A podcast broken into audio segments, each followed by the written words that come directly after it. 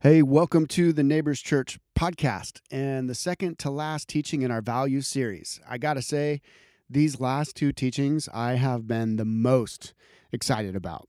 We've been building a foundation, and now we're getting to the place that I've really wanted to get to, which is talking about the Holy Spirit. So, our teaching is going to be taken from Acts chapter 1, verses 1 through 8. I'll read for you and we'll get right after it. Luke says to his friend Theophilus, in my former book, Theophilus, I wrote about all that Jesus began to do and to teach until the day he was taken up to heaven, after giving instructions through the Holy Spirit to the apostles he had chosen. After his suffering, he presented himself to them and gave many convincing proofs that he was alive. He appeared to them over a period of forty days and spoke about the kingdom of God. On one occasion, while he was eating with them, he gave them this command do not leave Jerusalem, but wait for the gift my Father promised, which you have heard me speak about. For John baptized with water, but in a few days you will be baptized with the Holy Spirit. Then they gathered around him and asked him, Lord, are you at this time going to restore the kingdom to Israel? He said to them, It's not for you to know the times or dates the Father has set by his own authority but you will receive power when the Holy Spirit comes on you. And you will be my witnesses in Jerusalem and in all Judea and Samaria and to the ends of the earth. Spirit, we just invite you to come now and impart to us your wisdom and your guidance. And would you empower us to hear your words and obey you? In Jesus' name, amen. So, the passage that I just read is Luke's historical account of the very beginnings of the church of Jesus of Nazareth. What unfolded after this introduction in the book of Acts was this explosive church planting movement. And that movement has literally transformed history and all of humanity, and in some measure, all of creation. And in many ways, Neighbors Church right now, this is where we are. We're where Luke starts the book of Acts. What we're doing is we're carrying on what started 2,000 years ago and we are praying that God multiplies his work through us in the coming years and in the coming decades. One of the most important things to note from our passage is that Jesus' instructions to his community of disciples at the beginning of a church planting movement wasn't on evangelistic strategy. Jesus didn't sit down those first apprentices and say to them, okay, I want you to read a bunch of books on organizational systems as we get ready to build out my church. He didn't tell them, I want you to take some classes on cultural and emotional intelligence so you know how to speak across the cultural barriers. No, at the beginning of the church planting movement, Jesus commanded those who were there wait for the gift of the Holy Spirit. And so that's what we're talking about over these next two teachings waiting for, praying for, and experiencing the empowering of the Holy Spirit. So understand something. Church plants and churches in general, if they're healthy, are full of energy and excitement. And there's this incredible amount of movement all around us. There's a lot of hope and expectations, and all of that is really good because new babies are super exciting. But there's also danger in church plants. There's temptations in church plants. Church plants, understand, are planted by God. Church plants exist by God's power, and church plants are to fulfill God's agenda. Church plants are miraculous organisms first, knit together these networks of relationships by God Himself, and they are organizations second. Now, because there's a ton of energy and a lot of movement and expectations, church plants and those within church plants, well, we can begin doing things in our own power. We can unintentionally be formed by what culture and the world and even the church world says this is the way to do it. This is what success is. This is how to be doing it right. Now, 40 years ago, uh, the great Francis Schaeffer, he was talking about what issues and dangers the future generations of the church would face. And he said this The real problem will always be this the church of the Lord Jesus, individually or corporately, tending to do the Lord's work in the power of the flesh rather than the spirit. The central problem is always in the midst of God's people, not in the circumstances surrounding them. If we do not want to waste our lives, then we must understand the importance of having a humble, quiet heart and the power of the Holy Spirit. Amen and amen. Now, one of the most important pastoral writers of our generation, Eugene Peterson, he actually writes about in his memoir facing the temptation to neglect the Holy Spirit and do things in humans' ways at the very beginning of his church plant. He writes, I was being told by experts, so called, in the field of church that my main task was to run a church after the manner of those who run service stations, grocery stores, corporations, banks, hospitals, and financial services. Many church experts wrote books and gave lectures on how to do it. I was astonished to learn in one of those best selling books that the size of my parking lot had more to do with how things fared in my congregation than my choice of texts in preaching. I was being lied to, and I knew it. Now, this is what Eugene Peterson calls the Americanization of congregation. This is the Americanization of congregation, he says. We turn each congregation into a market for religious consumers, an ecclesiastical business. Ecclesiastical means church. We turn it into a church business, run along the lines of advertising techniques, organizational flow charts, and energized by impressive motivational rhetoric. God, may it not be so. At the beginning of our church, we want to face this, t- this temptation head on the temptation to organize like a business, the temptation to trust our own ability or an organizational strategy or some leadership guru's ideas. We want to do what Jesus instructed that is, wait for, pray for, and be empowered by a total immersion into the Holy Spirit. And that's really, you guys, why I opted to make our first teaching series on our core values simplicity, stillness, and spirit. These values, as I've said many times, they're like filters for our community. They help us discern if we're overcomplicating things because we're trying to fulfill someone else's agenda other than God's agenda for us. And our values compel us to slow down and attune ourselves to God's presence and activity so that when we're moving, we're actually moving as He wills. In previous teachings, we've been introducing bodily practices like silence and solitude and Sabbath keeping and those practices, they align us with our values of simplicity and stillness. And these first two values, simplicity, stillness, and those bodily practices, silence, solitude, Sabbath keeping. I apologize for all the S's. I didn't intend for that to happen.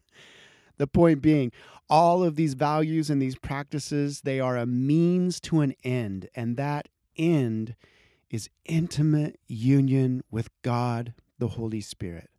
And this third value of spirit, it is about our unceasing commitment to listening to and surrendering to and partnering with and being empowered by God the Holy Spirit in all of our thoughts and our words and our deeds. So think of the first two values of simplicity and stillness. Those are like house framers. They're building something. Simplicity builds our identity on the fact that God made us and we are his unconditionally loved children responding in loyal obedience to his love.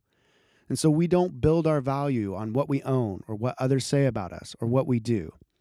Stillness builds a life that is centered and focused on God's love and his presence and his present activity in us and through us in any given moment of our day. And so, in this metaphorical house built by simplicity, built by stillness, we learn to become friends with the Holy Spirit. We learn to hear his voice, which is often very, very quiet. We begin to pay special attention to him. We have conversations with him. Our first two values, they take us inward, they slow us down, and they remove anything that's not of God. But this third value of spirit moves us outward into our spheres of influence in God's timing and power, as now we're partnered with Him in doing God's will in the world. These three values simplicity, stillness, and spirit what they are doing in my mind is they're striking a balance between multiple church traditions multiple kind of tributaries of the church through history and multiple church emphases that have developed over the years of the church So what I'm about to say in this section is it's fairly broad generalizations. I I say that up front, but I hope it gets the idea across. Simplicity and stillness and the practices that produce those postures of heart like silent solitude, Sabbath keeping. Those values and those practices have traditionally been emphasized in what we call mystic or contemplative Christianity. Contemplative Christianity. Contemplative Christianity and the gurus therein teach us to slow down, to see God in all things, to become aware of Him in the normal, the mundane, the present moments.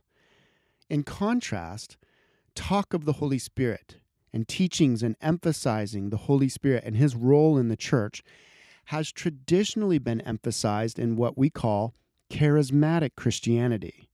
Now, charismatic Christianity isn't called charismatic because it's the section of the church that's super smooth and super winsome in its interactions with the world. That's not at all what's going on. Uh, charismatic is taken from the Greek word charismata, which is the apostle Paul's way of describing charismata, is how he describes how the Holy Spirit manifests, comes upon, and empowers his people with gifts and abilities to go and express God's mission in the world.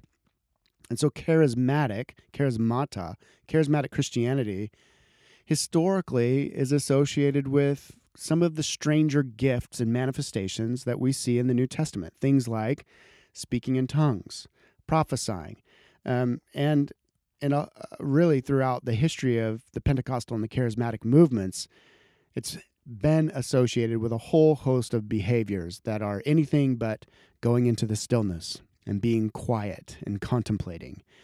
And so, if contemplative Christianity is sort of the awkward, quiet, and introverted part of the family of Jesus, then charismatic Christianity might be considered the kind of crazy uncle that we all either love or avoid because you just never know what kind of explosive things are going to happen whenever he's around. You know, this guy that we all meet at our family reunions.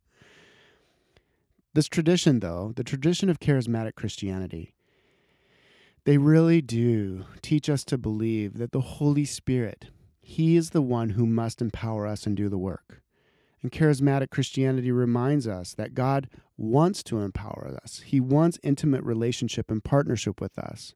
Charismatic Christianity, honestly, of all the families and all the tr- traditions and tributaries of Christian practice and life in the body of Christ, charismatic Christianity lives boldly.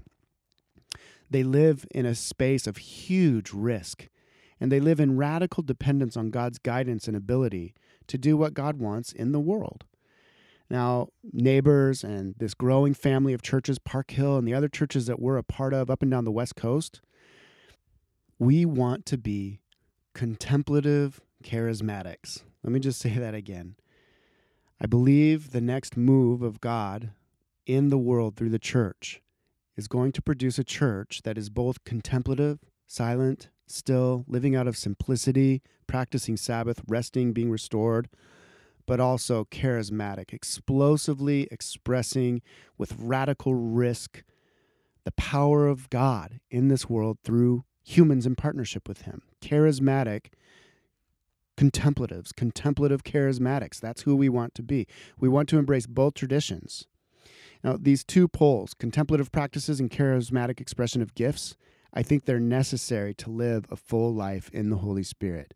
Slowing down and contemplating God opens the door for the Holy Spirit to truly commune with us, which leads us to this unadulterated charismatic manifestation of his mission. So, we're going to talk about the Holy Spirit at the end of this teaching and next week in depth, but I want to take just 10 more minutes and I want to put all of us that are listening to this on the same page as a unified family. Historically, the doctrine or teaching on the Holy Spirit has been a very divisive topic within Jesus' church. And I think there's really three today, three categories of responses that people have when teaching on the Holy Spirit comes up. Now, category one response, and you were probably turned onto this podcast by a friend because they wanted you to listen to these teachings and, and you're unfamiliar with uh, the church and the Bible, and, and your response may be this Who or what is the Holy Spirit, and what kind of weird cult am I getting myself into? You know, this, this response comes from the person who wasn't raised in the church. Um, you've held a predominantly materialistic or naturalistic worldview and have not had a lot of exposure to the Bible's teachings and to who God is.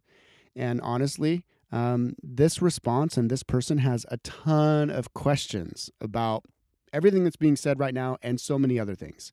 And this person usually has a lot of doubt and a general level of uncertainty, skepticism, and maybe even cynicism about all of this. And if that's you, I want you to know that your response is perfectly justified and you are still welcome. In fact, you are invited and welcomed into the community of faith at Neighbors or any other church that follows Jesus. There are a ton, and I will be the first to say this, a ton of bizarre teachings in the Bible, and they do not line up with our modern worldview or way of thinking and perceiving this world. And we're going to come across them over and over and over as we teach through the pages of scriptures. But my exhortation to you is to listen with an open heart and an open mind. And this is why science, psychology, philosophy, these disciplines, they tell us a lot about the universe. And I consider them invaluable disciplines. We need them, but they still leave a ton of questions unanswered. And that is where theology steps in. Theology is the study of God, words on God. And so we're all trying, every one of us, trying to answer questions about ultimate reality and theology, and in particular Christian theology, which I subscribe to and teach, answers the big and the ultimate questions by revealing a God who is there, a God who interacts with us, his creation, a God who wants to transform the brokenness of this world, and a God who loves us infinitely. All of us, every human on this planet, has a theological construct of belief. We all have a theology, a set of beliefs about God. Atheists have a belief, a theology about God. They simply believe that there is no God. Agnostics have a theology. They believe that there is a God, but that he, she, it can't be known. Spiritual people abound in our culture, and each of them have a set of theological beliefs, oftentimes contradictory one unto another, but a spiritual set of beliefs, a theology about God and the afterlife and the ultimate questions. And all the major world religions, including Christianity, have particular theologies. And so I think what I'm saying is right now, if your theology and your answers aren't super clear and there's doubt and there's uncertainty and cynicism and uh, or levels of cynicism, that's okay. Questions and doubt and investigation, that's wonderful. And seeking answers, that is amazing. And I want to commend you for even having the courage to listen into a podcast like this. You're obviously curious. And the ironic thing about all of this is that Christian theology, what the Bible lays out, in particular the New Testament, Christian theology says that this thing that's concerning and, and you're doubting the Holy Spirit in this metaphysical world that I'm talking about. Christian theology says that the Holy Spirit Himself is actually stirring in you the curiosity that's drawing you to listen to a podcast like this. It's it's mind blowing. And as you stick around and as you listen and as you grow and as you learn, some of the questions and the doubts that you have, they may be slowly answered. Now, I've been in this world for 20 years now. Like you, when I first became a Christian, I had no exposure to the Bible, no exposure to the church, clueless. And this stuff takes time, but you've taken the first step. And it's wonderful to be here and listening with doubts and questions and uncertainty. And I want you to know, and I can assure you, because He's done this for me, God loves you. And He will answer what He thinks is best for you in His timing. Now, the second category of response when teaching on the Holy Spirit comes up is basically this oh no. Man, are things going to start getting weird at this church from the very beginning? Now, this response comes from the individual who's had a church experience that they found very strange and made them terribly uncomfortable. Uh, in other words, they were at a charismatic or a Pentecostal church, and that crazy uncle uh, that some of us just love, uh, they decided, I want to avoid this situation for the rest of my life. Sometimes our brothers and sisters, in the name of the Holy Spirit, have behaved in ways that may or may not have been in line with the Bible. Sometimes our brothers and sisters, in the name of the Holy Spirit, have behaved in ways that may or may not have been empowered and led by the Holy Spirit in truth. And it was those experiences, and I'm not making a judgment. I'm not saying they were or weren't biblical or not biblical, were or weren't spirit led or not spirit led. I just know those experiences turned you away from seeking the Holy Spirit and opening yourself to Him. Now, there are also godly traditions that unintentionally, or some of them even intentionally, have de emphasized, because he's so divisive, the teaching is so divisive, have de emphasized talk about the Holy Spirit. And they have, in those traditions, tended to overemphasize teachings on scriptures or Jesus alone or the atonement.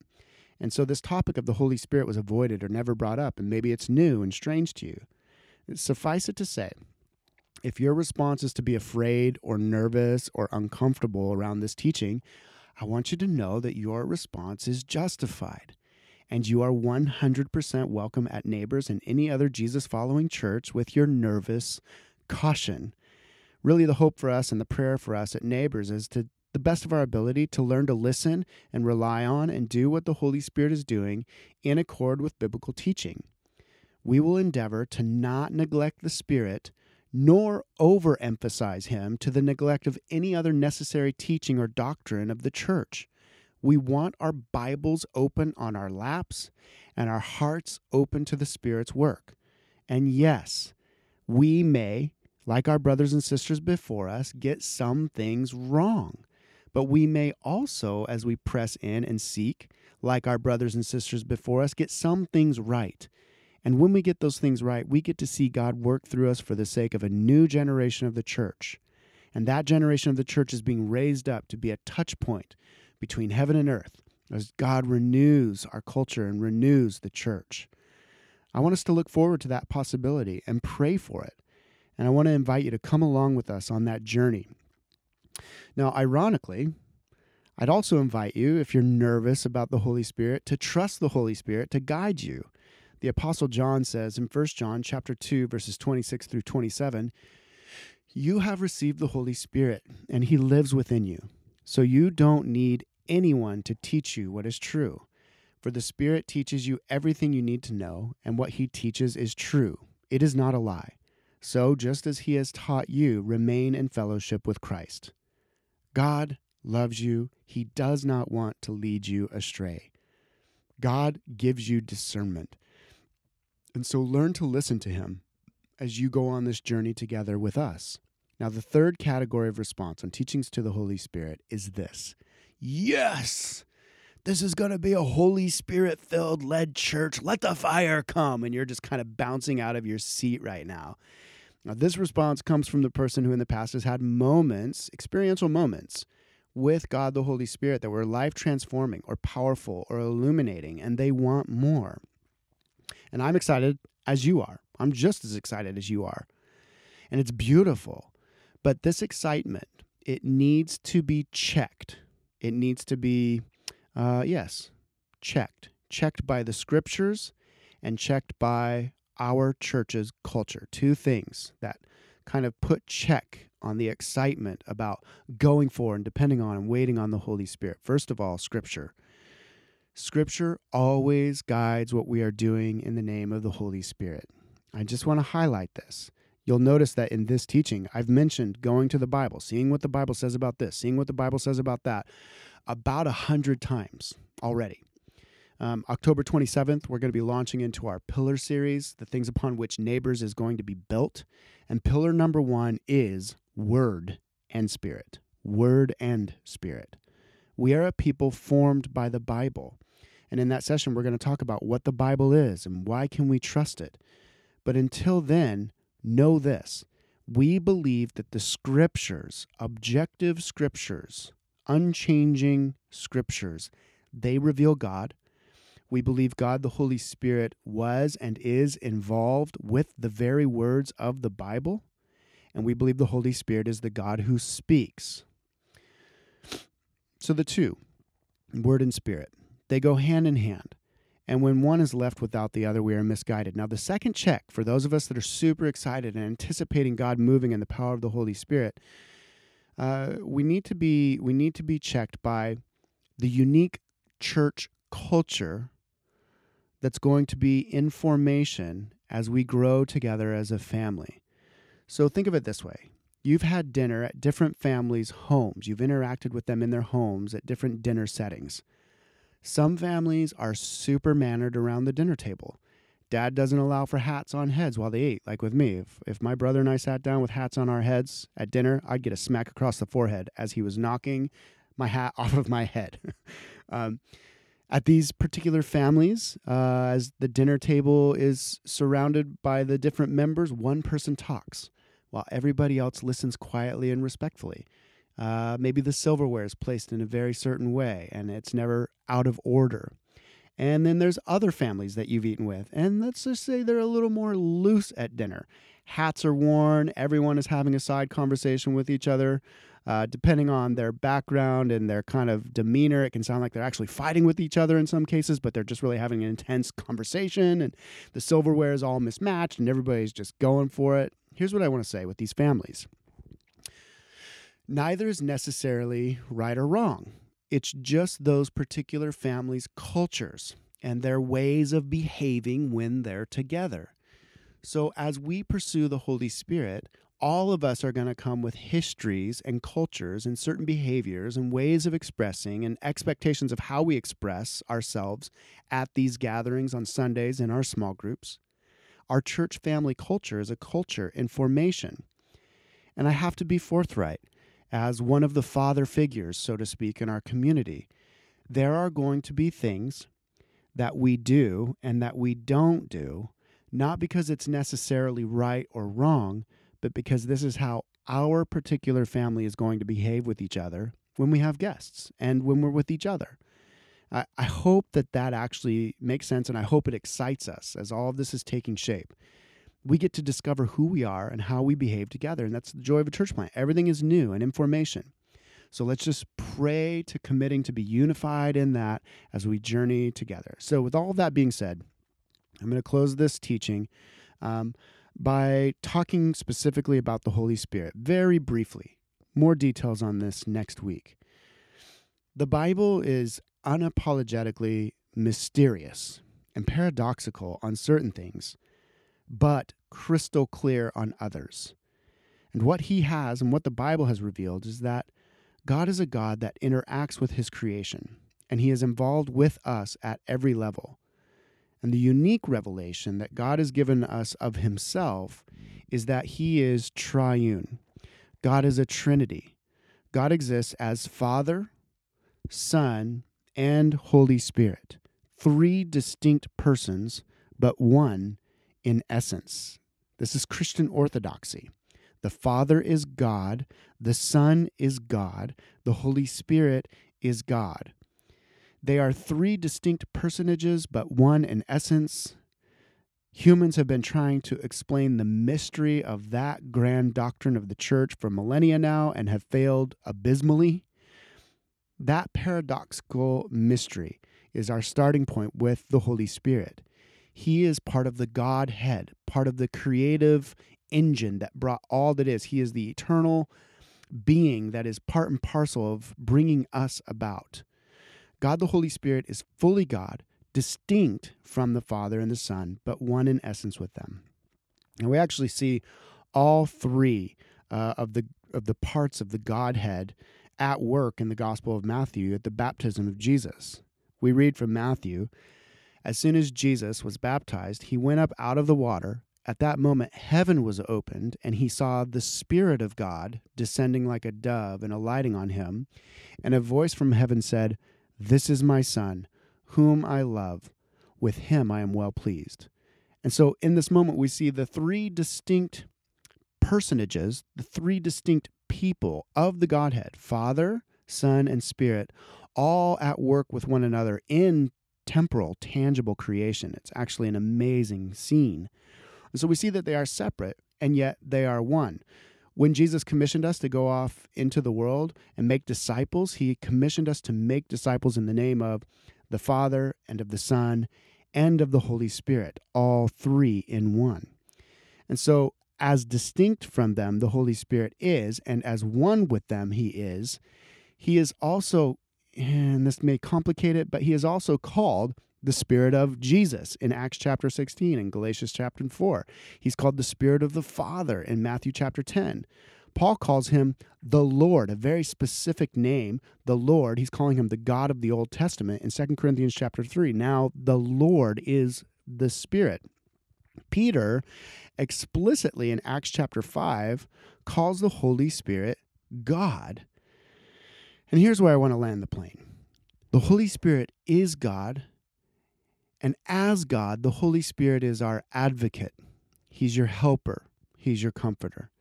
Here's what Jesus said in John chapter 14 I will ask the Father, and He will give you another advocate to help you and to be with you forever, the Spirit of truth. The world cannot accept him because it neither sees him nor knows him. But you know him, for he lives with you and he will be in you.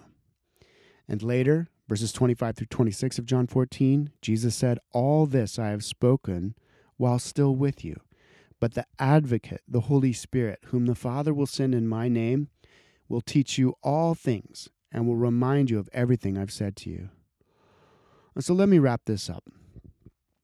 He is God separate from Father and Son, but one with them. And maybe out of all of this, as we interact with the Holy Spirit, we need to know that He is a person. What I mean by that is the Holy Spirit, He has a will.